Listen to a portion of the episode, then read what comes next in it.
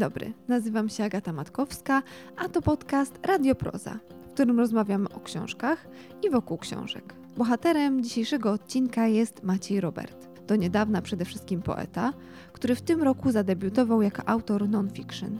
Zaserwował nam książkę zaskakującą, mieszającą gatunki, przepełnioną dygresjami, ale także autobiograficzną i traktującą o rzekach, również tych tajemniczych w mieście Łodzi. O książce Rzeki, których nie ma. Z autorem podczas Bruno Schulz Festiwalu rozmawiała Małgorzata Lepta. Udanego słuchania.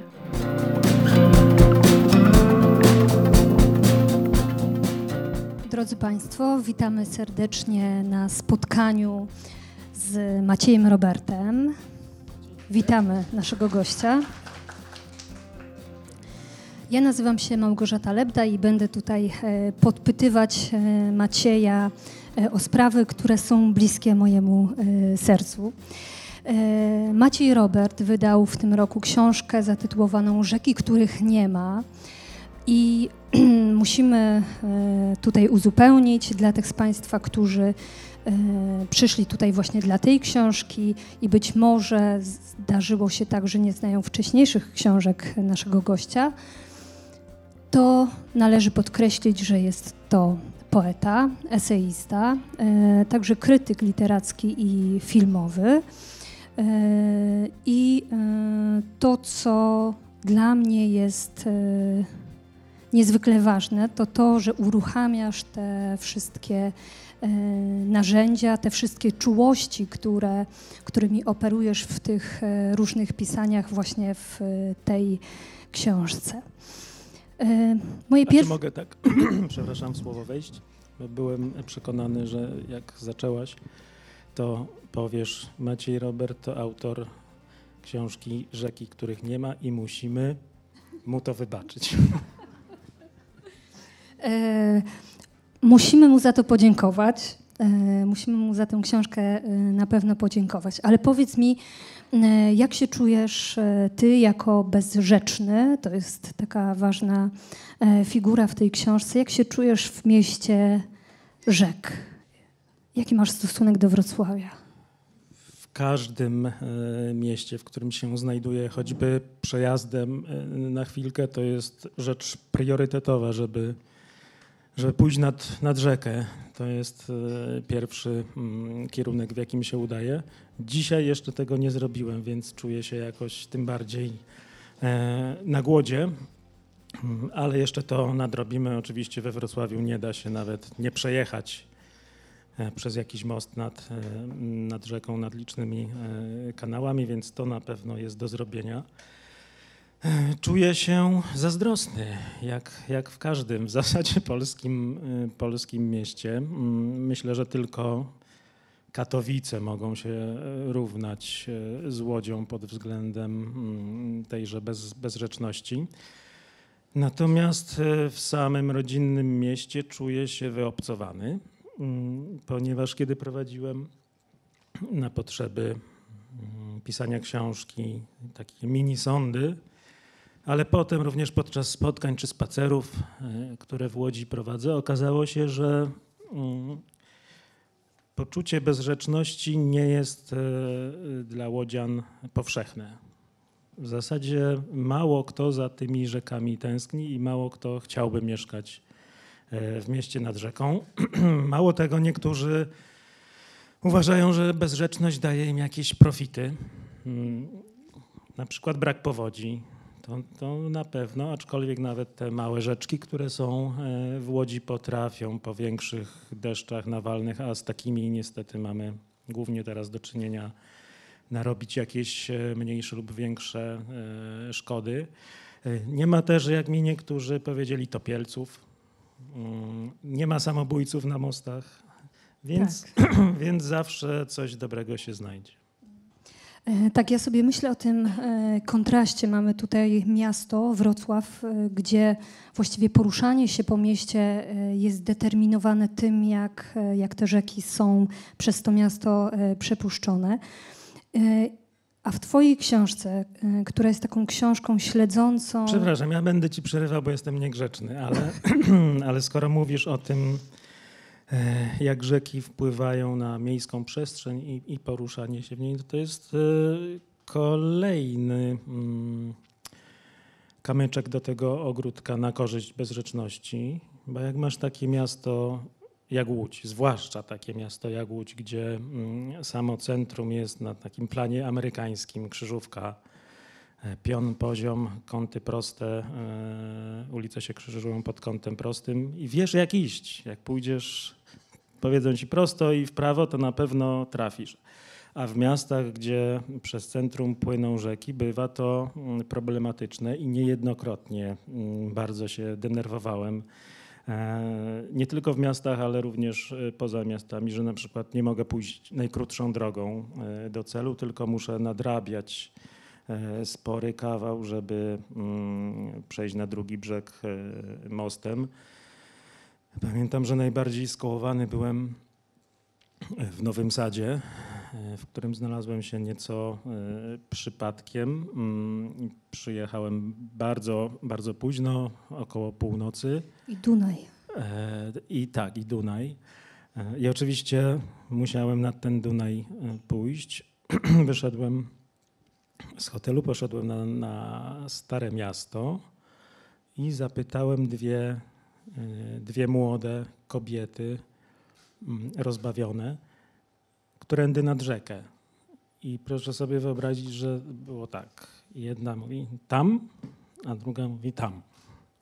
I okazało się, że obie mają rację, ale to dopiero potem się okazało, bo Dunaj takim łukiem e, opływa mm, Nowy Sad i to jest no, bardzo urokliwe sąsiedztwo, ale też bardzo e, wkurzające, że możesz się pogubić. Ja się pogubiłem mm, idąc, będąc na moście warażdyńskim, tak patrzę mm, przed siebie w górę rzeki i widzę na niemalże na horyzoncie ciąg świateł który wziąłem za kolejny most. To stwierdziłem, że przejdę sobie drugim brzegiem koło zamku i wrócę e, do miasta. No i okazało się, że to właśnie tam Dunaj e, zakręca i te światła, które brałem za światła mostu, były światłem drogi po prostu.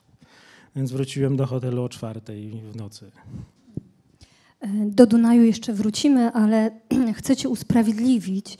E, to znaczy nie tyle, że mi e, przeszkadzasz i nie tyle, że mi przerywasz, ale wręcz czytasz w moich pytaniach, więc proszę bardzo dalej. A to, o co chcę Cię teraz zapytać, dotyczy właśnie takiego kontrastu pomiędzy Łodzią a Wrocławiem. Tu mamy tę rzekę właśnie wyeksponowaną wręcz.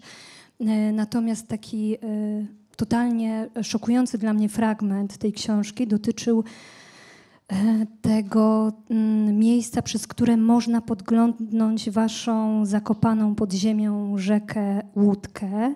Gdybyś mógł trochę opowiedzieć, bo to, to właściwie jest jakiś taki obraz totalnie, który myślałam, że na początku, że jest w ogóle jakąś metaforą, a, a tutaj się okazuje, że, że faktycznie możemy podglądnąć coś, co zabetonowaliśmy, trochę jak w jakichś e, lochach, coś jak, e, jak uwięzione zwierzę, e, które, które możemy podejść i, i podglądnąć. Co to za historia? I e, korzystacie z tego, wyłodzianie, podglądacie tę e, łódkę? To rzeczywiście jest troszeczkę dystopijny obraz wręcz. Mm, nie wiem, czy łodzianie z niego korzystają, ponieważ e, ten włas, wizjer w zasadzie znajduje się na obszarze miasta, który, którego nie odwiedzam zbyt często, w Parku Staromiejskim. No ale historia wygląda tak, że e, tutaj będziemy musieli się cofnąć trochę w przeszłość, to znaczy tak do co najmniej XV wieku. E, w tym roku Łódź obchodziła 600-lecia nadania praw miejskich w 1423 roku.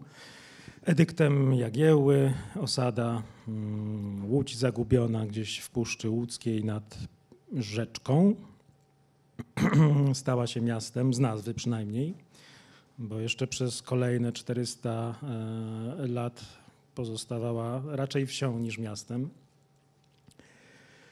E, a potem przyszedł niejaki Stanisław Staszic, e, na zlecenie rządu szukający miejsc niedaleko e, pruskiego zaboru, gdzie by można e, uruchomić mm, faktorie przemysłowe, mm, żeby było bli- bliskość granicy była tu bardzo istotna, żeby sprowadzać maszyny odpowiednie i, i siłę roboczą. E, Bliskość magistrali kolejowej warszawsko-wiedeńskiej również, więc Łódź już te dwa punkty spełniła. Ale najważniejsze było to, e, co napisał Staszic w raporcie. Mm, Jest takie słynne, cytowane chętnie przez e, historyków łódzkich e, zdanie, które Staszic napisał w tymże raporcie: Niezliczone trzeszczą tu źródła. I faktycznie miał rację, bo Łódź leży na wododziale.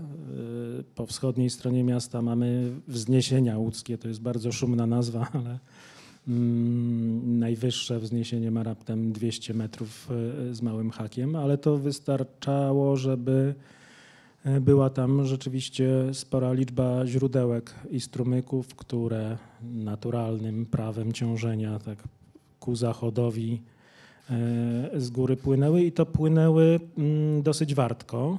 Był e, spory spadek.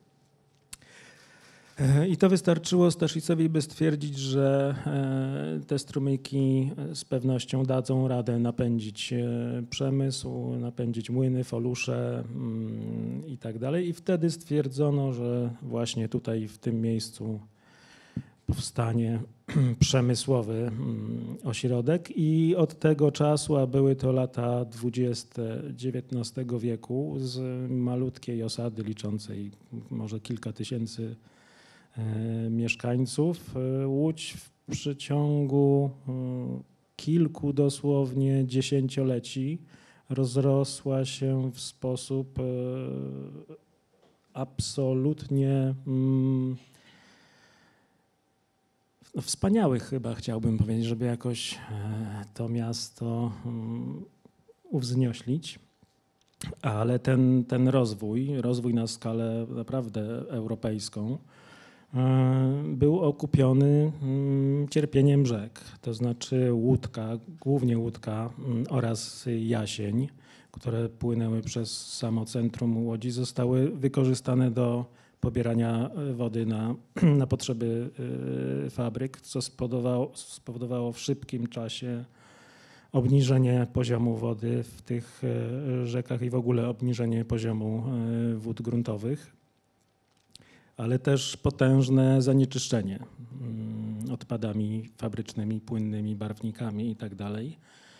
No i do tego trzeba jeszcze dodać, że Łódź bardzo długo nie posiadała mm, kanalizacji. I to wszystko wpłynęło na to, że e, stan tych łódzkich rzeczek był na początku XX wieku na tyle tragiczny, że w zasadzie niemal rok e, do roku wybuchała jakaś epidemia, najczęściej e, tyfus, e, który pochłaniał głównie ofiary dziecięce.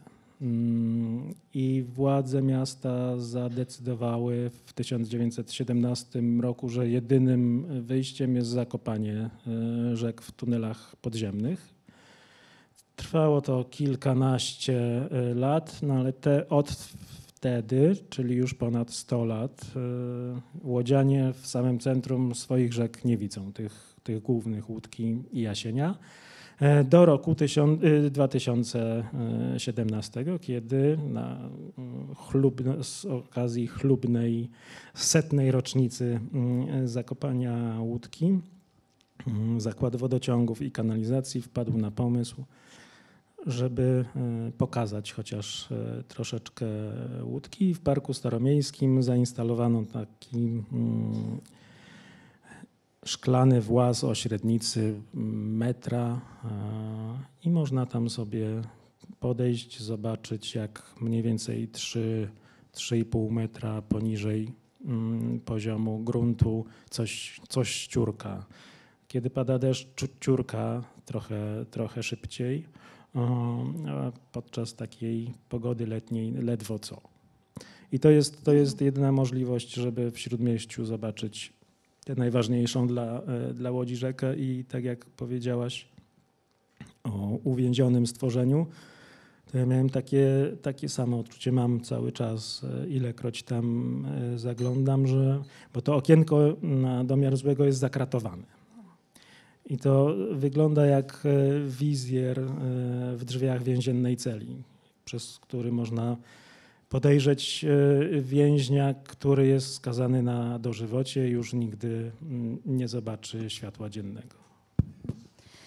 Mm, a powiedz mi, e, wspomniałeś o tym, e, no, że te rzeki też zbierają. Jesteśmy teraz e, we Wrocławiu, w mieście bardzo doświadczonym przez, przez, przez właśnie wodę. Natomiast czy ty pamiętasz na przykład to, co działo się w 97 roku w Łodzi, czy te 20 ileś rzek, które macie tam i większość właśnie jest no, nie ma żadnej rzeki na, na zewnątrz. Czy one jakoś ruszyły, czy, czy było zagrożenie? Jak to wygląda? Właśnie taka sytuacja powodziowa w Łodzi. Czy, czy, czy jest, jest się czego u was bać? E, to jest o tyle dziwne, że w 97 roku, szybko liczę ile miałem lat wtedy, 20 i nie pamiętam z tamtego roku Łodzi, ale pamiętam Wrocław, ponieważ e, tak się złożyło, że we wrześniu jechałem przez Wrocław do Szklarskiej Poręby e, na jakieś e, studenckie, wrześniowe mm, wakacje, więc tutaj widziałem ten ogrom zniszczeń. I pamiętam, że wtedy, jak byłem w Szklarskiej, przez cały tydzień padało. Natomiast w Łodzi, e, w Łodzi rzeki wylewają e, i jest to dosyć absurdalny widok. Ja teraz od dwóch lat nie mieszkam w Łodzi, mieszkam e, pod Łodzią w Konstantynowie, przez który również łódka płynie. W zasadzie w Konstantynowie wpada mm, do Neru. No ale ta łódka, czy to, e, czy to w Łodzi, kiedy już wypłynie z podziemnego kanału, czy w Konstantynowie, jest malutka, jest dosyć e, głębokim korycie, ledwo co tam cieknie. Dlatego tym dziwniejszy wydawał mi się widok, e, który często mijam mm, przy moście na ulicy Łaskiej chyba w Konstantynowie. Tam są e, tyły domów położone bezpośrednio w zasadzie nad korytem łódki i zawsze tam widziałem worki z piaskiem. To tak trzy, cztery warstwy worków e, z piaskiem. I zastanawiało mnie to, po co, po co oni to robią. Przecież ta, ta rzeczka ledwo co tam szemrze. Mm, ale kiedy ich zapytałem, to powiedzieli, pan przyjdzie tutaj w marcu na przykład, albo po jakiejś większej burzy, to wtedy e, porozmawiamy. I mm, doświadczyłem z jednej strony potęgi e, natury, a z drugiej strony, mm, można powiedzieć, jej zemsty. E, dokładnie 18 czerwca 2020 roku, pamiętam dokładnie, bo to były moje urodziny i akurat się przeprowadzaliśmy i woziłem samochodem E, kilka razy dziennie w tej z powrotem mm, różne e, szpargały i wówczas przez pół godziny może była burza w Łodzi z takim naprawdę nawalnym deszczem. Potem już się ładnie e, uspokoiło, wyszło słońce, piękna letnia pogoda i przejeżdżam przez mostek na łódce i tak z przyzwyczajenia patrzę, doglądam rzeki. I tak tylko rzuciłem okiem i coś mi nie grało. Spojrzałem jeszcze raz, a tam było jezioro. Naprawdę jezioro. E, ludzie zaczę, zaczęli się zatrzymywać, wysiadać z samochodów, robić zdjęcia. To było mm, coś e, wręcz niepokojącego, do czego tutaj doszło. Łódka e, wylała poza wały, podpłynęła aż pod osiedle. Wracałem godzinę potem nic. Wszystko wsiąkło, wróciło e, do koryta. I tak wyglądają powodzie i, i podtopienia e, w Łodzi właśnie Są e, niewielkie czasami, tak jak mówiłem, rozmiary są większe, ale są krótko, krótkotrwałe. No i na pewno, mm, a to było już poza miastem, na samych e, obrzeżach, a w samym centrum wygląda to o tyle gorzej, że mm, centrum Łodzi jest bardzo gęsto e, zabudowane, mm, oczywiście betonoza. E, co sprawia, że podczas takiego opadu e, studzienki w ogóle już nie przyjmują e, takiego naporu wody, mm, zapychają się i miasto staje. No i to są te nieliczne dni w ciągu roku, kiedy przypominamy sobie o tym, że, że mamy rzeki i że mm, ich zakopanie pod ziemią może nie było najlepszym pomysłem. E, ale e, z tamtego 18 czerwca też pamiętam taką sytuację mm, koło tego jeziorka, które się mm, samoistnie wytworzyło i woda zaczęła zalewać e, drogę dojazdową do, do osiedla. I spotkałem tam jedną panią, która mieszkała od 30 lat na tym osiedlu, dosłownie kilkadziesiąt metrów od rzeki, i ona nie miała pojęcia, że tu jest rzeka. I mówi, no, no widzi pan, co się stało, musiała jakaś rura pójść. Więc taka, taka jest świadomość łodzian. E, tak, ta, ta książka właśnie mm, raz, że bierze się z braku, e, opowiada o czymś, co jest e, ukryte, ale też obserwując to, co dzieje się wokół tej książki, też Twoje działania, to znaczy, że spotykasz się z ludźmi i myślę, że właśnie ta książka wpisuje się w coś, co na swoje potrzeby nazwam zwrotem akwatycznym w w poezji chciałam powiedzieć, być może również, ale w literaturze polskiej. E, mamy, mamy e, świetne książki, które wyszły chociażby w tym roku. E, tutaj chociażby książka Szymona Opryszka Woda, historia zniknięcia, czy profesor Chwalba, który napisał sam tytuł jest jakby wspaniały. Wisła, biografia rzeki, czyli dajemy Wiśle jakąś podmiotowość. My też chodzimy w koszulkach rzeka jako ktoś. Tutaj ukłon w stronę festiwalu Ktoś nie coś Ewy Mańkowskiej Green. Ale co mnie interesuje, to właśnie ta praktyka, to bycie teraz e, z ludźmi, e, ty wykonałeś swoją robotę e, porządną, erudycyjną, przystępną, też pięknie napisaną, która może ośmielić właśnie do swoich poszukiwań. Ale mówisz o tym, że prowadzisz też spacery, też po łodzi. E, czy coś na tych spacerach e, odkryłeś takiego, o czym, e, o, o, czym wcześniej nie wiedziałeś? Ktoś właśnie może ci odkrył jakąś nową rzekę albo podzielił się czymś, co było zaskoczeniem dla ciebie? Były dwa odkrycia, mm, obydwa niefajne. Mm, miałem tych spacerów bodaj trzy, z czego dwa tym odcinkiem, mówię o łódce cały czas, tym odcinkiem zakrytym mm, w Śródmieściu e, i jeden spacer taki już bardziej ekstremalny na odcinku, kiedy łódka płynie odkrytym kanałem, potem nawet e, naturalnym w miarę mm, korytem. I proszę sobie wyobrazić, że na ten pierwszy w ogóle spacer, ale to też była specyficzna data, bo właśnie w tym weekendzie urodzinowym miasta, kiedy było bardzo dużo E, imprez i wszyscy chcieli wszędzie e, uczestniczyć i wtedy przyszło 80 osób na ten spacer, mm, żeby ich e, poprowadzić śladami rzeki, której nie ma, której nie widać. A na ten spacer już nad łódką, która jest, przyszło 5 osób. Więc to jest jakoś symptomatyczne, że to, co łodzianie mają pod nosem, ich mniej interesuje niż to, czego nie ma nie wiem, o czym to e, świadczy, może o sile wyobraźni, która e, przy tropieniu takich rzek jest e, niezwykle istotna. Więc to jest pierwsza rzecz. A druga mm, dotyczy właśnie tego spaceru już odkrytym kanałem korytem.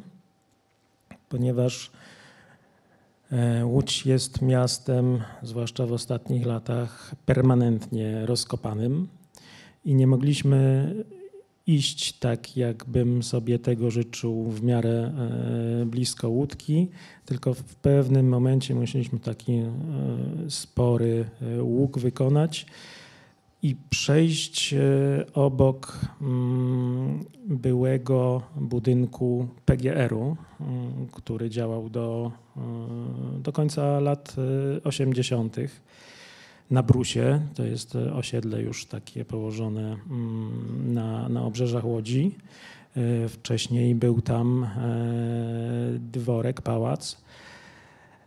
I ja tamtędy szedłem, mm, kiedy odbywałem swój pod, swoją podróż na, na potrzeby książki, ale ponieważ szedłem wzdłuż koryta, to nie miałem potrzeby zbaczać te kilkaset metrów w lewo. A teraz jak szliśmy, to okazało się, zobaczyłem e, na własne oczy, że mm, ta spółdzielnia produkcyjna mieszcząca się e, w PGR-ze pod nazwą Bruser, zresztą bardzo dobre mm, twarożki robią. Bruser polecam. E, I oni tam poza spółdzielnią mleczarską, która była głównym e, źródłem ich produkcji i dochodu, trzymali również trzodę chlewną. E, I to sporo, bo kilkaset sztuk. I teraz, w 2023 roku, a PGR zlikwidowano powiedzmy w 1989 90, więc sporo lat e, po tamtych wydarzeniach. Dopiero teraz dostrzegłem, że jeszcze widać wybetonowane koryta, którymi najprawdopodobniej były wyprowadzane gnojówki e, z tej chlewni do wielkiego betonowego zbiornika leżącego na no, w miarę powiedzmy no, niewysokim brzegu, ale jednak na tyle to nachylenie terenu wystarczało, że można sobie wyobrazić, że tam było jakieś odkryte dno albo jeszcze e, jedna rura i to wszystko płynęło do, do rzeki Łódki. I dopiero teraz zrozumiałem, dlaczego e, będąc e, dzieckiem odkrywającym łódkę po raz pierwszy gdzieś tak w połowie mm, lat 80., dlaczego ona zyskała miano smródki, ponieważ e, oczywiście e, płynęły nią e, odchody zwierzęce w dużej, w dużej ilości, ale to z tym mamy do czynienia do tej, do tej pory. Katastrofa ekologiczna na Odrze nam to uzmysłowiła w dużej skali, mm, w jaki sposób zakłady przemysłowe pozbywają się E, ścieków. E, natomiast jest jeszcze e, ogromna liczba takich zachowań w skali mikro. Ja to widziałem właśnie na przykładzie łódki, a nawet jej malutkiego dopływu bałutki, mm, która płynie przez osiedle domków jednorodzinnych i tam prawdopodobnie mm, ktoś ma taki prywatny, malutki zakładzik farbiarski.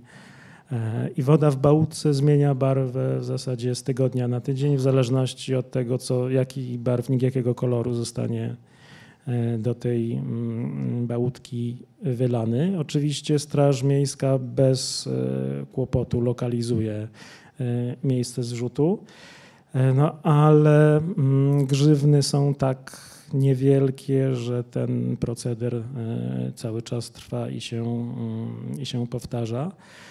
I teraz powiem coś e, niemiłego i stawiającego mnie samego w złym świetle, ponieważ e, kiedy bałutka wpada do łódki, obie są w zabetonowanych kanałach, obie są brudne, obie są obwieszone, znaczy drzewa, z których gałęzie zwisają. Nad, nad tymi mm, kanałami, korytami, są obwieszone jakimiś e, foliówkami albo papierem toaletowym, bo jeszcze cały czas ścieki bytowe również trafiają do, mm, do kanałów. I w tym miejscu, w parku na zdrowiu, bardzo zarośniętym, niedostępnym, widać, że w ogóle nikt tam nie chodzi i wcale się nie dziwię, bo, bo nie ma po co. Ale ujście bałutki i dołódki i to, jak one łączą e, swoje kolorowe wody i to, jak te dwa kolory jeszcze przez długi czas e, płyną korytem i się nie mieszają ze sobą, i jeszcze y, u zbiegu ich nurtów jakaś postapokaliptyczna betonowa budowla z wystającymi prętami. To wszystko wygląda jak e, z jakiegoś Blade Runnera i to mi się podoba. To znaczy, jak ja tam byłem, patrzyłem, patrzyłem na to i to był naprawdę bardzo malowniczy e, kadr. Przepraszam, że tak mówię, ale, ale miałem mm, takie skojarzenia i zrobiłem zdjęcie, bo ja po prostu, nie mając do czynienia z normalnymi rzekami, zachwycam się tym, co mam. I zrobiłem zdjęcie, e, wysłałem MMS-a żonie i ona mi odpisała, ale syf, gdzie to? I to, był, to były dwa krótkie e, zdania, w zasadzie równoważniki. Mm, I one oddają e, stosunek łodzian do, do swoich rzek. Znaczy, po pierwsze, jest brzydko i po co w ogóle się tym interesować, a po drugie, nawet nie wiem, że coś takiego istnieje. I to jest chyba wiedza powszechna. A tu taka piękna, malownicza katastrofa, prawda? Wygląda zupełnie jakby mm, faktycznie doszło tam do jakiejś katastrofy, bo z daleka ta e, budowla wcinająca się e, w zbieg tych rzek i te e, drzewa z jakimiś lianami niemalże wyglądają jakby tutaj była dżungla amazońska, a w której kilka lat temu doszło do jakiejś katastrofy i samolot musiał awaryjnie e, lądować. Ja tak to sobie próbuję, wiesz, uwznioślić. Mm. Chciałam Cię teraz zapytać i wrócić właściwie do, e, do Dunaju, który, e, który bardzo, bardzo lubię i, i mam wobec niego jakieś plany, natomiast, natomiast wiem, że e, Twoje zetknięcie, dosłownie zetknięcie się z Dunajem było dosyć takim e, trudnym doświadczeniem, też poprzez pamięć o miejscu, w którym do tego spotkania doszło. Ta książka właśnie też jest o rzekach, o takich miejscach stabilizowanych. To też jest jakieś wymazywanie, ale to prowadzi mnie też do kolejnego pytania, które zadam Ci po tym, jak odpowiesz na pytanie o, e, o Dunaj. Można powiedzieć, że ja już Dunaju nie lubię. E, to nie było moje oczywiście pierwsze e, zetknięcie z Dunajem, ale każda poprzednia bytność była taka troszeczkę naskórkowa, to znaczy widywałem ten Dunaj w dużych miastach, e, zazwyczaj z mostu, bo za bardzo nie było jak, jak podejść, nabrzeża wybetonowane. E, mówię o Bratysławie i Budapeszcie. Ale w Nowym Sadzie chyba pierwszy raz no i w now, zanurzyłeś się, W Nowym tak? Mhm. Sadzie miałem okazję mm, pójść nad ten Dunaj. najpierw, jak już mówiłem, trochę, troszeczkę tam pobłądzić. E, I kiedy wróciłem z tego nocnego spaceru, troszkę się przespałem i stwierdziłem, że teraz e, pora na takie prawdziwe zetknięcie e, w świetle dziennym.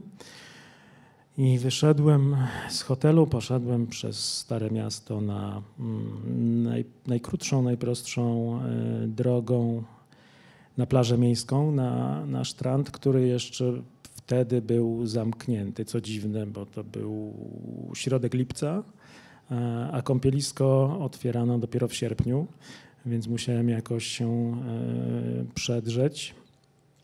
I cała plaża dla mnie była, jeszcze żadna infrastruktura e, plażowa nie działała, ale wszystko już było przygotowane, leżaki, palemki i tak dalej. No i wybiegłem na plażę, zwróciłem e, ciuchy i wbiegłem do tego mm, Dunaju, który nawet woda była w miarę czysta, czystsza niż się e, spodziewałem, tylko dno takie dosyć e, muliste. I położyłem się na falach i pozwoliłem nieść nurtowi rzeki przez kilkadziesiąt metrów. Potem wyszedłem, dwa razy powtórzyłem ten manewr, Poleżałem sobie, mm, wyschnąłem, wróciłem do, do hotelu i wziąłem książkę do ręki Karla Markusa Gaussa, 12 lewów albo śmierć, którą, proszę mi wierzyć, e, podczas pisania tej książki było bardzo dużo szczęśliwych przypadków i to jest jeden z nich którą to książkę wziąłem w podróż tylko dlatego, że głównym celem tej podróży był e, Płowdiw w Bułgarii, który mm, w tamtym roku, a był to bodaj 2019, e, był Europejską Stolicą Kultury. E, ale i nawet widokówka z stara widokówka z Płowdiwa, z Płowdiwu e, jest na okładce e, tej książki, więc wziąłem, żeby sobie poczytać, co Gauss ma mm, do powiedzenia o Płowdiwie. E, ale okazało się, że jeden z rozdziałów jest poświęcony Nowemu Sadowi. I przeczytałem u Gaussa o e, tak zwanych zimnych dniach, o masakrze Żydów nowosadzkich e, w styczniu 1941 roku, e, o czym wiedziałem, ale jakoś już wyparłem to z pamięci. Czytałem kilka lat e, wcześniej książki Danilo Kisza który głównie w psalmie 44 e, o tym pisze, ponieważ jego ojciec był niedoszłą, co prawda, mm, jedną z ofiar tej rzezi. Udało mu się e, przetrwać, chociaż niedługo później i tak, i tak zginął e, w obozie koncentracyjnym. I przeczytałem sobie u Gaussa i mnie zmroziło, ponieważ okazało się, że mm, powtórzyłem idąc z hotelu na sztrand, powtórzyłem dosłownie tę samą drogę, którą e, szli e, Żydzi pędzeni nad Dunaj, gdzie ich zabijano i wrzucano do lodowatej rzeki. E, mało tego, naprzeciwko mojego hotelu e, była synagoga, w której koncentrowano e, wówczas e, ludność żydowską. I na plaży dokonywano tego mordu, więc oni płynęli również z nurtem rzeki i ja też płynąłem tym z tym samym nurtem, oczywiście 80 prawie lat później, ale mimo to poczułem się nieswojo. E, i zrozumiałem, że zarówno e, bohaterowie Kisza, jego, jego ojciec i bohaterowie innych e, powieści, o których mm, piszę, które również traktują o tamtych wydarzeniach, rzekę stabilizowali sobie. To znaczy nie chcieli w ogóle się nad nią pojawiać, mieli mm, zrozumiały absolutnie rodzaj traumy, który który dotyczył nie tylko tego fragmentu e, rzeki, ale w ogóle całej rzeki, jeżeli nie wszystkich e, rzek na świecie, po prostu nabrali wstrętu do, do wody. E, I zaczął, zacząłem mm, pisać ten rozdział z wielkim jakimś bólem, ale potem sobie pomyślałem, że w zasadzie Większość, e, zwłaszcza dużych rzek, ma w swojej historii e, takie momenty mm, brutalne i ma takie odcinki, e, na, do, w których po prostu ludzie albo się utopili, bo były to niebezpieczne miejsca, albo w których ich topiono. I czy Wisła, czy, czy Odra również się mm, w pewnych momentach swojej historii roiły wręcz y, od trupów, ale czy to znaczy, że teraz mam jakoś nie cieszyć się obecnością Wisły? No cały czas jest to jak, dla mnie jakiś temat do przerobienia. Tak, to jest ciekawe. Ja sobie pomyślałam w pewnym momencie, że być może idąc tropem, że myślimy o rzece jako e, właśnie o jakimś e, podmiocie, że może takiej rzece e, trzeba współczuć, bo ona została do tego jakby zaprzągnięta nie, nie chcąc. Była jakimś tam elementem układanki zła. I właśnie Chciałabym, żebyśmy też na bazie Twojej książki i na bazie tego, jak piszesz właśnie, co zostaje nam po rzece, na przykład nazwy pewnych miejsc, pewnych konkretnych ulic, ale też e, ja dla Państwa przygotowałam kilka cytatów, e, żebyśmy się zastanowili, jak mówimy o rzekach i jaka to jest właśnie narracja. Ja kilka, kilka tutaj przeczytam nagłówków z mediów. Pierwszy. Kataklizm w Indiach. E, e, milion ludzi uciekło przed powodzią. Dalej. Odra znowu zabiła. Dalej. Martwa Odra. Szczerek sprawdza, dlaczego rzeka zabiła ryby. Dalej. To jest ciekawe. Onet podróże. Woda chwyciła swoje ofiary i nie oddała ich żywych. To tak. I jeszcze mam kilka. E, zaraz Mam print screen, już Państwu e, przeczytam. W Indiach trwa trudna akcja poszukiwawcza. Powódź zabiła. E, TVN24. E, dalej. Zostałam bez niczego. Niszczycielska powódź zabiła ponad 130 osób. No i, i, i, mamy bardzo często takie narracje, takie pisanie o rzece, jakby to właśnie woda i e, rzeka była e, e, sprawcą, a też często po prostu zabieramy rzece przestrzeń. Powiedz, jak w Twoich badaniach, jak w Twoim pisaniu właśnie myślałeś o tym temacie i o tym, jak, jak o rzekach mówimy. I Mam takie wrażenie, że ten zwrot akwatyczny, o którym mówię, też Twoja książka, ale i inne książki, e, to są takie książki, które mm, pozwalają nam budować nowy język, e, który to nie będzie za duże słowo, ale jest czulszy wobec e, rzek.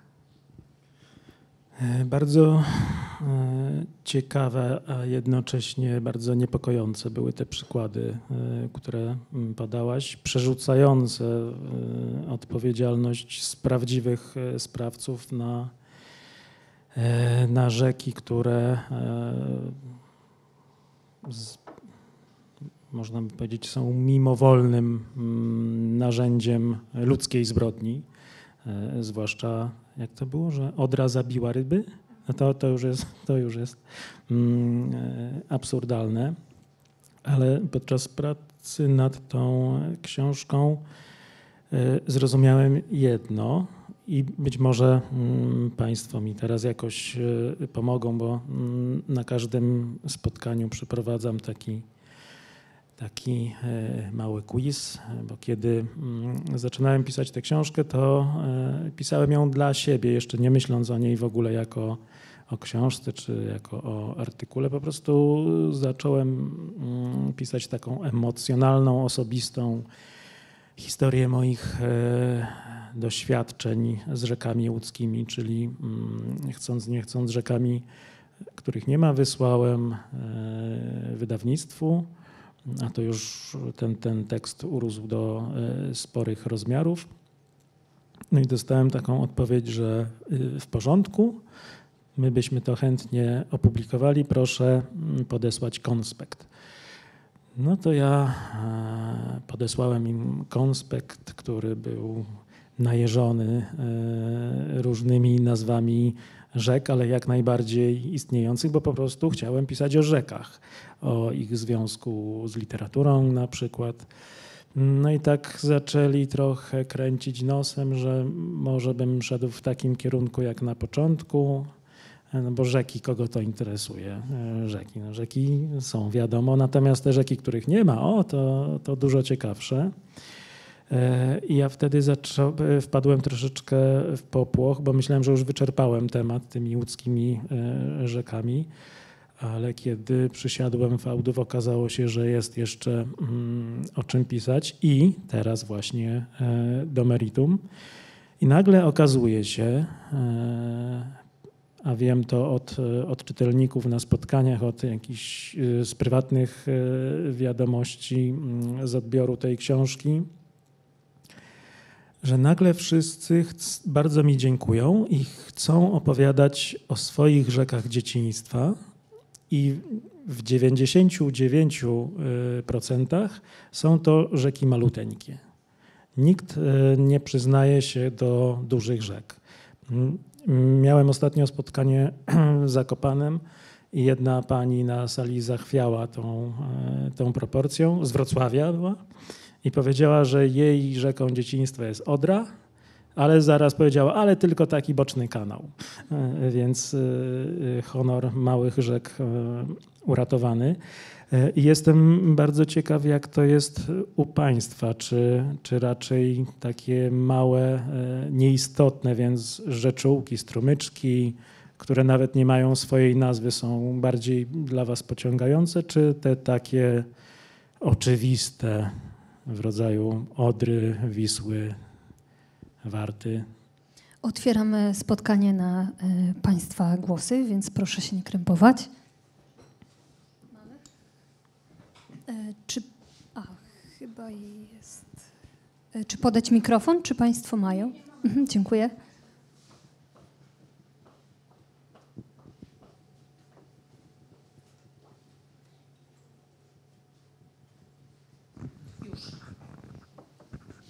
Dobry wieczór. Ja pochodzę ze Świdnicy, to jest miasto niedaleko Wrocławia i przez Świdnicę płynie rzeka Bystrzyca. I jak byłem mały, miałem 10-12 lat, to chodziliśmy z kolegami e, właśnie na tą, nad tą rzekę. Tam raczej o kąpaniu się nie było mowy, bo jest e, bardzo kamieniste dno.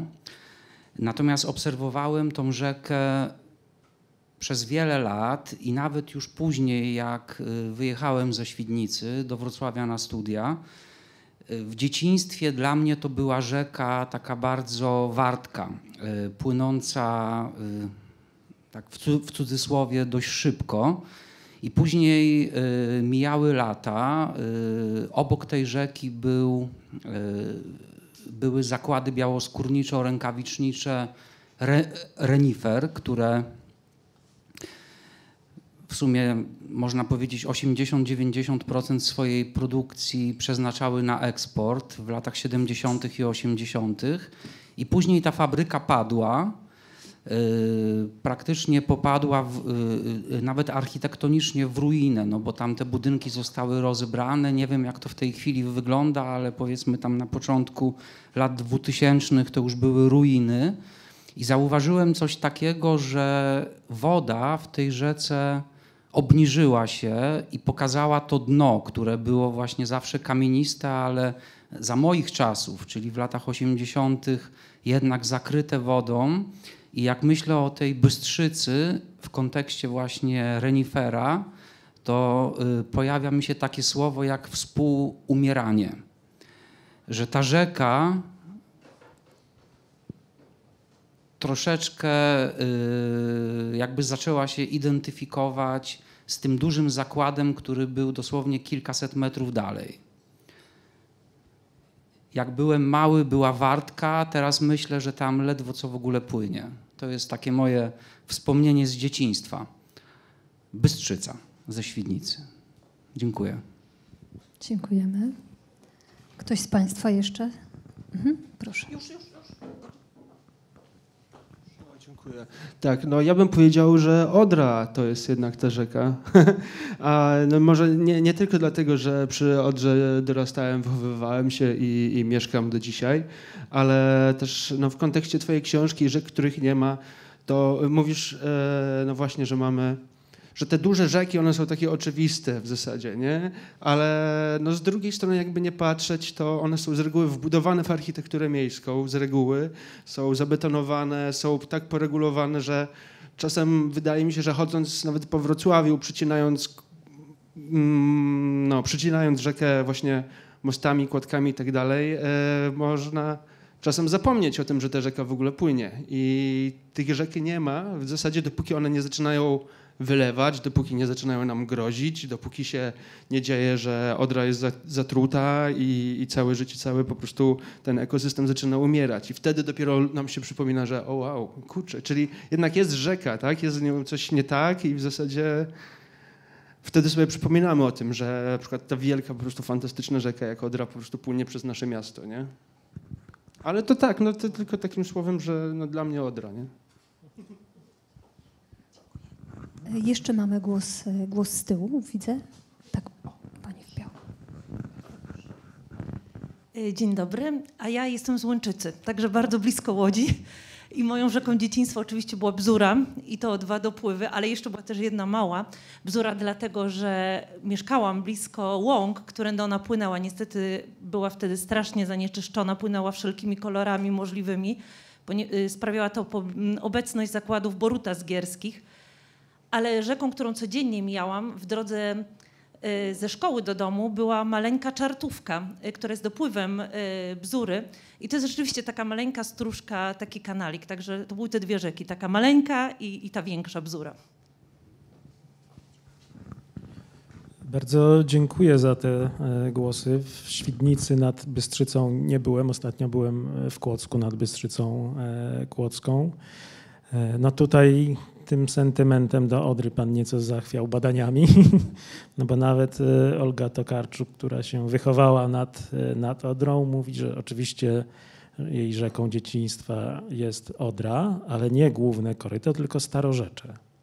E, Zresztą o starorzeczach też e, pisze w jednym rozdziale jako o takim rodzaju rzek, których nie ma. E, No i pani o, o bzurze mm, mówiła, ja się w bzurze kąpałem i to nawet już za Zgierzem. E, Ale to było powiedzmy z pięć lat temu, więc to, to e, już wyglądało dużo lepiej, mm, dużo lepiej niż kiedyś, a e, nadbzurzańskie łąki w okolicy Łęczycy są naprawdę cudowne. Zapraszam wszystkich Państwa. Przy okazji można zwiedzić Zamek w Łęczycy albo kolegiatę w Tumie. E, Ale do czego zmierzałem? A, do tego, że wielkie, mm, z wielkimi rzekami nie mamy chyba takiego kontaktu jak z tymi mniejszymi. Ostatnio e, Tomasz Słomczyński, e, świetny reporter, eseista, który wydał dwie książki w tej serii Sulina wydawnictwa Czarnego. Ostatnio o Sopocie, a wcześniej o Kaszubach, bo to jest człowiek stamtąd i teraz pracuje nad mm, książką o żuławach, a więc e, dolny bieg e, Wisły i rozmawiał z mieszkańcami jakiejś e, wioski leżącej w widłach Wisły i Nogatu. W miejscu, gdzie Nogat się odgałęzia i płynie przez żuławy. No, Płynie to duże słowo, bo woda w Nogacie taka bardziej e, stojąca, e, zarośnięta. Mm, No i obiektywnie mówiąc, Nogat nie jest naj, najpiękniejszą e, rzeką. I Tomek rozmawiał e, z ludźmi, którzy mieszkali bliżej Wisły, mieli dalej do Nogatu, bliżej do Wisły i zaczął ich wypytywać o te mm, mm, dwie rzeki i oni za każdym razem Nogat, Nogat, Nogat. A on pyta, no ale dlaczego Nogat? Przecież taki mały, niemrawy, zarośnięty, daleko macie, a tu Wisła potężna, e, zaraz za oknami niemal królowa polskich rzek, a oni tak, no ale ta Wisła, no ta Wisła i nie chcieli jakby powiedzieć, no ale no co Wisła? A w końcu mówi, ktoś tam no bo ta Wisła to jest taka warszawska. E, no i myślę, że to najlepiej e, oddaje nasz stosunek do, do dużych rzek, e, które są w takim powszechnym mniemaniu własnością wszystkich. Wszyscy mamy jakiś, jakiś swój stosunek do, mm, do Wisły czy do Odry. Wszyscy mamy mm, coś o nich do powiedzenia, wszyscy mamy jakieś wspomnienia z nimi mm, związane. Natomiast e, mniejsze e, rzeki pozostają e, w cieniu, więc tym łatwiej jest nam, chyba tak sobie myślę, w jakiś taki sposób emocjonalny nawet, się z nimi zaprzyjaźnić, zbliżyć się do nich, czy nawet objąć je swoją opieką. Im mniejsza, tym lepiej bo tym więcej, tym mniej ludzi rości sobie do nich jakieś pretensje, więc jesteśmy wyjątkowi. Mamy tę malutką rzekę, jakiś malutki potoczek na wyłączność e, niemalże. Moją książkę zadedykowałem malutkiej rzece Lubczynie, o której nikt nie słyszał, więc e, tym bardziej moja więź e, z Lubczyną urasta Mm, do czegoś mocnego, e, symbolicznego. Chodzę nad Lubczynę mm, codziennie. To jest króciutka, malutka rzeka i traktuję ją, i tutaj już przechodzimy wreszcie do odpowiedzi na, na pytanie, i traktuję ją na pewno jako osobę. Osobowość nawet, ale osobę, postać bardzo, e, bardzo mi e, bliską. Mm, mam nadzieję, że ona też mnie tak traktuje e, jak brata, bo ja ją jak siostrę chodzę, rozmawiamy sobie, ja coś tam do niej mówię, ona mi otrzemruje. Witam się z nią, to znaczy Y, podaje jej rękę, dłoń, ona ją obmywa. Jest fantastycznie, gdyby nie to, że jak większość rzek w Polsce i chyba na świecie, zwłaszcza małych, jest totalnie zaśmiecona, jeżeli chodzi o, o jej brzegi, ponieważ ludzie mają w zwyczaju niestety w niemiłym e, zwyczaju pozbywać się śmieci w najprostszy sposób, czyli zrzucamy je albo do lasu, albo, i to jest chyba nawet częstsze, nad rzekę, bo mamy jeszcze gdzieś, mówię mamy jako społeczeństwo, mamy jeszcze gdzieś w tyle głowy chyba resztki takiego magicznego E, myślenia, które przetrwało do dzisiaj jeszcze chociażby w obyczaju topienia marzanny, że to, co złe, czego chcemy się e, pozbyć, wrzucamy do rzeki, ponieważ rzeka zabierze to w sposób naturalny ze sobą poza obszar naszego widzenia, więc mamy problem z głowy. I za każdym razem, jak e, jestem nad e, Lubczyną, to zabieram ze sobą taki wielki plastikowy e, worek i, i staram się ją oczyszczać. I co ciekawe, o, ostatnio, mm, jak to robiłem, przechodziła jakaś pani z psem i tak patrzyła na mnie podejrzliwie, co ja, co ja tam robię. Porozmawialiśmy sobie trochę i ona powiedziała: A wie pan, że mnie też to denerwuje i, i zawsze chciałam to zrobić to samo co Pan, ale jakoś się wstydziłam. Ale teraz już, teraz już będziemy czyścić razem. Świetnie. E, piękna, piękna historia i też e, właśnie Twoja książka dopisuje coś do takiego e, ruchu czułości wobec, wobec rzek. Myślę sobie też o działaniach sióstr rzek, które E, właśnie stawiają sobie za cel odszukiwanie takich e, małych rzek, czasem e, bezimiennych. I powiedziałeś tutaj, że, że czujesz się jak brat tej swojej rzeki, czyli taki, jesteś takim bratem potokiem, tak by cię pewnie siostry rzeki nazwały. Natomiast wracając jeszcze do tych dużych rzek, ja po swoim doświadczeniu przyglądania się Wiśle, e, to też uświadomiłam sobie tak bardzo fizycznie, cieleśnie, że to jest krwiobieg. E, I te małe rzeki towarzyszące e, zasilają ten, ten główny nurt i też niosą ze sobą no, przeróżne, przeróżne rzeczy.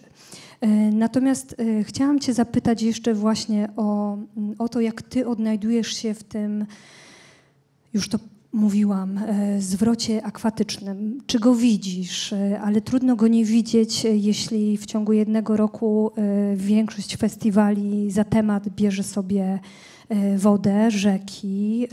Jeśli powstają nowe festiwale skierowane właśnie na temat kryzysu klimatycznego i na tych festiwalach mówi się właśnie o, o żywiole E, wody, ale też e, ten wspaniały e, zbieg okoliczności, bo to jest przecież praca wielu, wielu lat autorów czterech książek. Już od dwóch tu powiedziałam. Mamy jeszcze Janka Menclewa z Hydrozagadką i każda z tych książek jest właśnie inna, jakby niepowtarzająca się E, to też jest dla mnie mm, wielka, wielka wartość.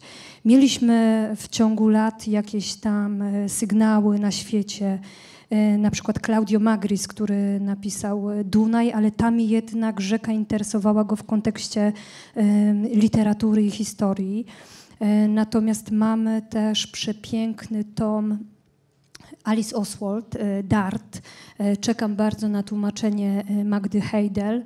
E, więc e, trzymamy kciuki, bo to jest taka piękna historia e, jej spacerów wzdłuż rzeki i oddawania głosu rzece, rzece jako istocie, ale też ludziom, którzy z tą rzeką mieli jakieś do czynienia.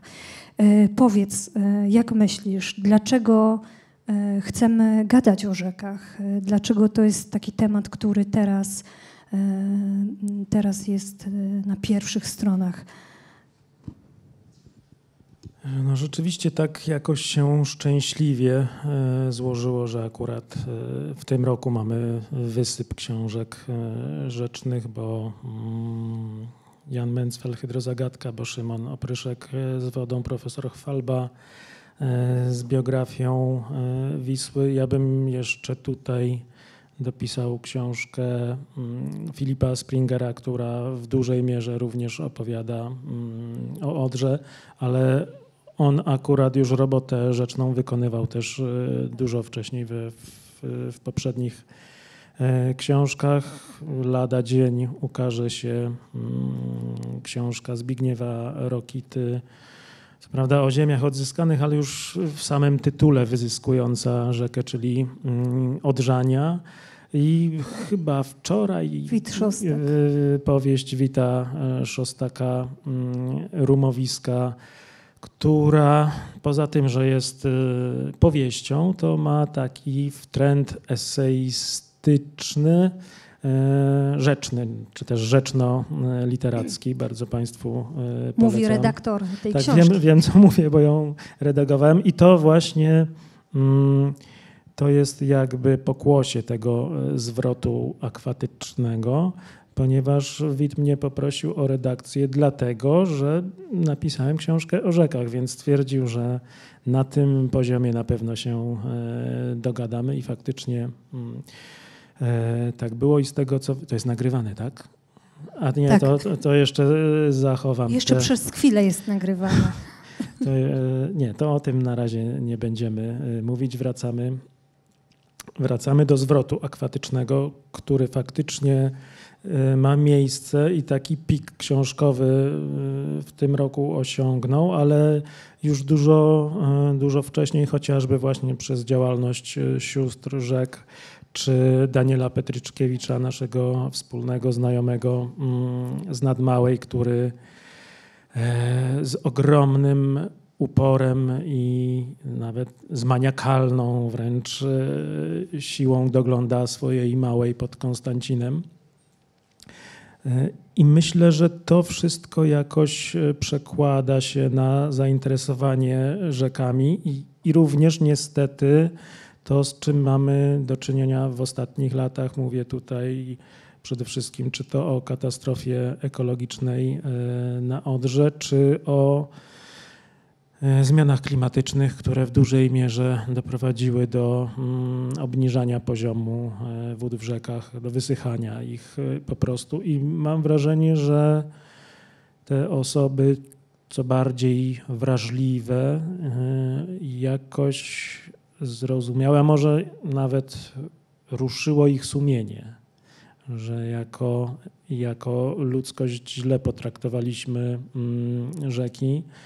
One wymagają dużo więcej naszej uwagi, y, opiekuńczości, troski, ale mimo wszystko, mimo tego ogromu e, pracy wkładanej mm, w obronę rzek, Wydaje mi się, że ten zwrot akwatyczny e, jest wyłącznie na takim poziomie teoretycznym troszeczkę.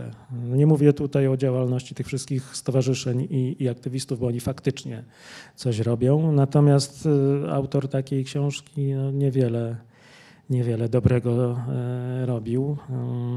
Napisał raczej dla siebie niż, niż po to, by nawoływać do mm, dochodzenia nad rzeki.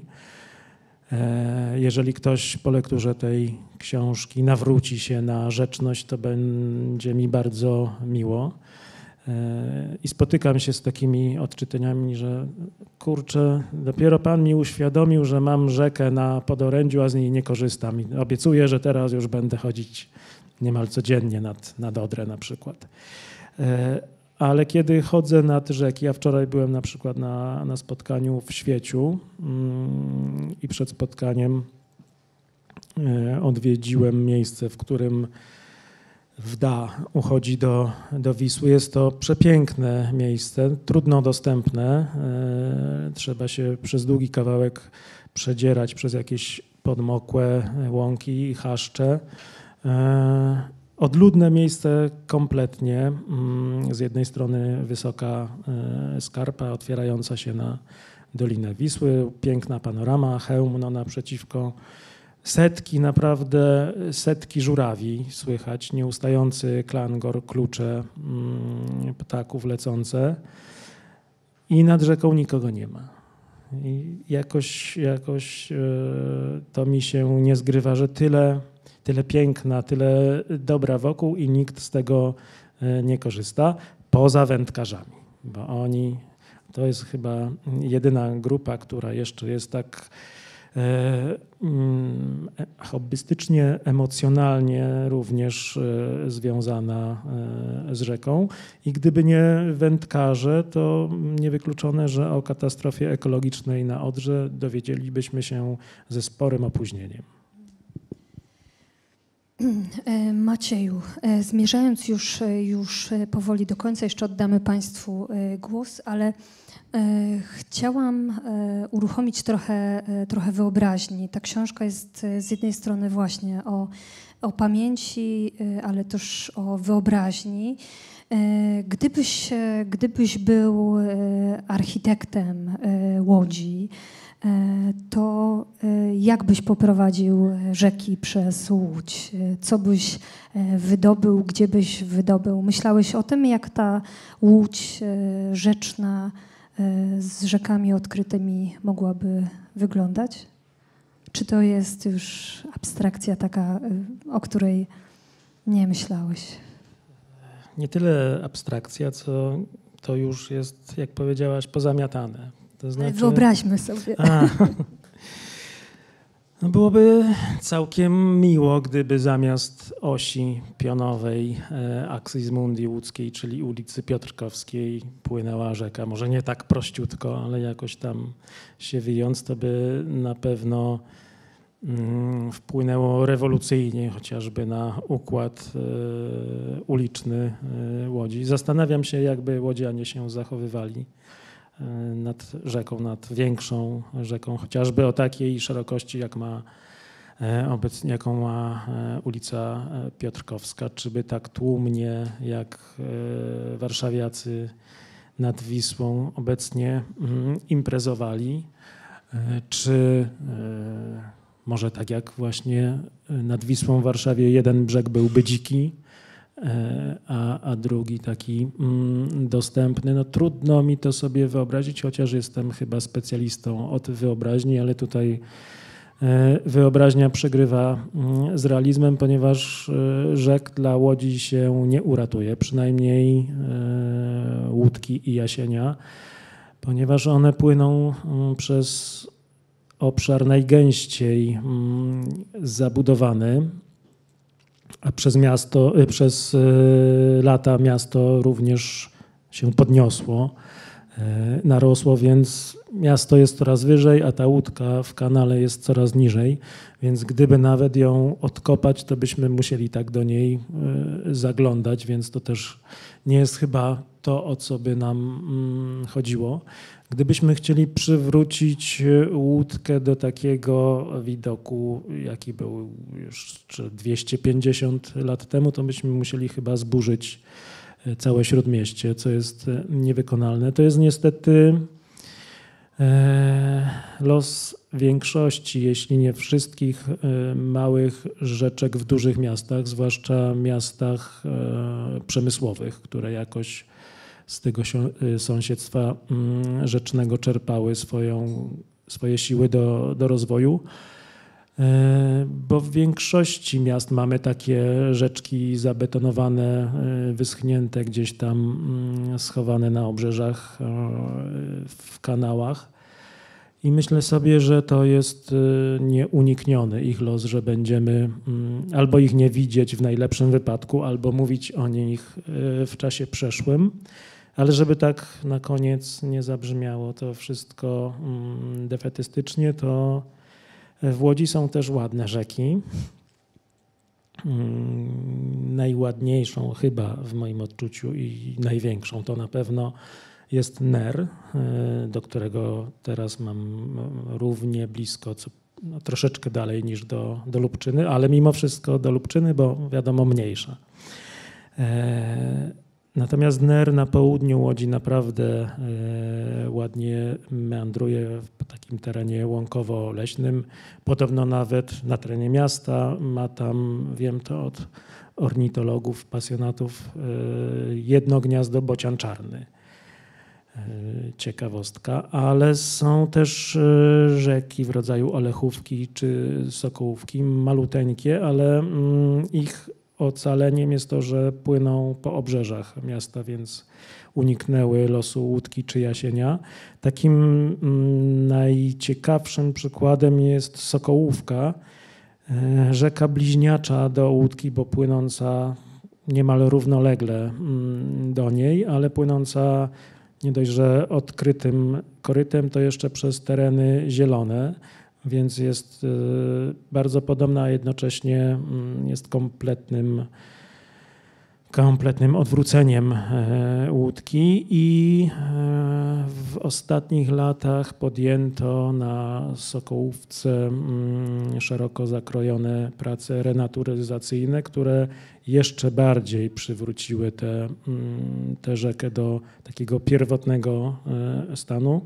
Więc tak naprawdę e, łodzianie mają gdzie, gdzie iść nad rzekę. Nie są to może e, rzeki rozmiaru Odry, ale, mm, ale zawsze coś. Ja będąc, e, mieszkając w czasie dzieciństwa i młodości na osiedlu, gdzie no nie miałem blisko do, do rzeki, w miarę blisko miałem do łódki, ale ze zrozumiałych względów nie chciałem Mm, tam za bardzo e, przebywać, to szukałem jakichś ekwiwalentów e, rzecznych i wtedy dla e, dziecka chodzącego po blokowisku w zupełności mi wystarczały pryzmy śniegu, który się roztapiał i płynęły takie brudne, błotniste stróżki, ale mieliśmy bardzo dużo uciechy puszczając w tych rzeczkach e, stateczki z zapałek. E, I to była świetna przygoda, ale najbardziej dojmującym przykładem, który również podaję mm, w książce, jest opis z jednej książki łódzkiego pisarza, który jak na mm, jak na łodzianina, a więc człowieka bezrzecznego, ma mm, bardzo ciekawe nazwisko. Naz- Nazywa się Grzegorz Strumyk. E, I tenże e, Strumyk polecam Państwu całą twórczość Strumyka. To jest e, prozaik, poeta, malarz. E, Powieść Łzy chyba się odbiła największym echem. Była bodaj do Nike nominowana bardzo e, z jednej strony realistyczna i taka brudna, z drugiej bardzo liryczna mm, powieść o bezdomności e, w łódzkich realiach, E, ale też e, wiele innych książek, między innymi powieść Kinolino, w której pojawia się taki obraz rzeczki, rzeczki płynącej, brudnej wody, płynącej w zagłębieniu szyny tramwajowej. E, Więc dla nas łodzian to wystarczy, czasami to czasami musi wystarczyć. E, Tak, e, ta perspektywa na pewno zarysowana tu przez Ciebie pozwoli nam po wyjściu i, spojrzeniu na Odrę docenić tę wielkość. Mm, Ja e, zwalniam nas z wizji, e, natomiast jeszcze oddam Państwu, e, oddam państwu tutaj głos, więc dziękujemy serdecznie osobom, które nas oglądały. Bardzo polecam Maciej Robert Rzeki, których nie ma. Esej, który w sposób bardzo czuły pracuje właśnie z pamięcią i wyobraźnią. Dziękujemy. Dziękujemy Państwu, którzy nas oglądali.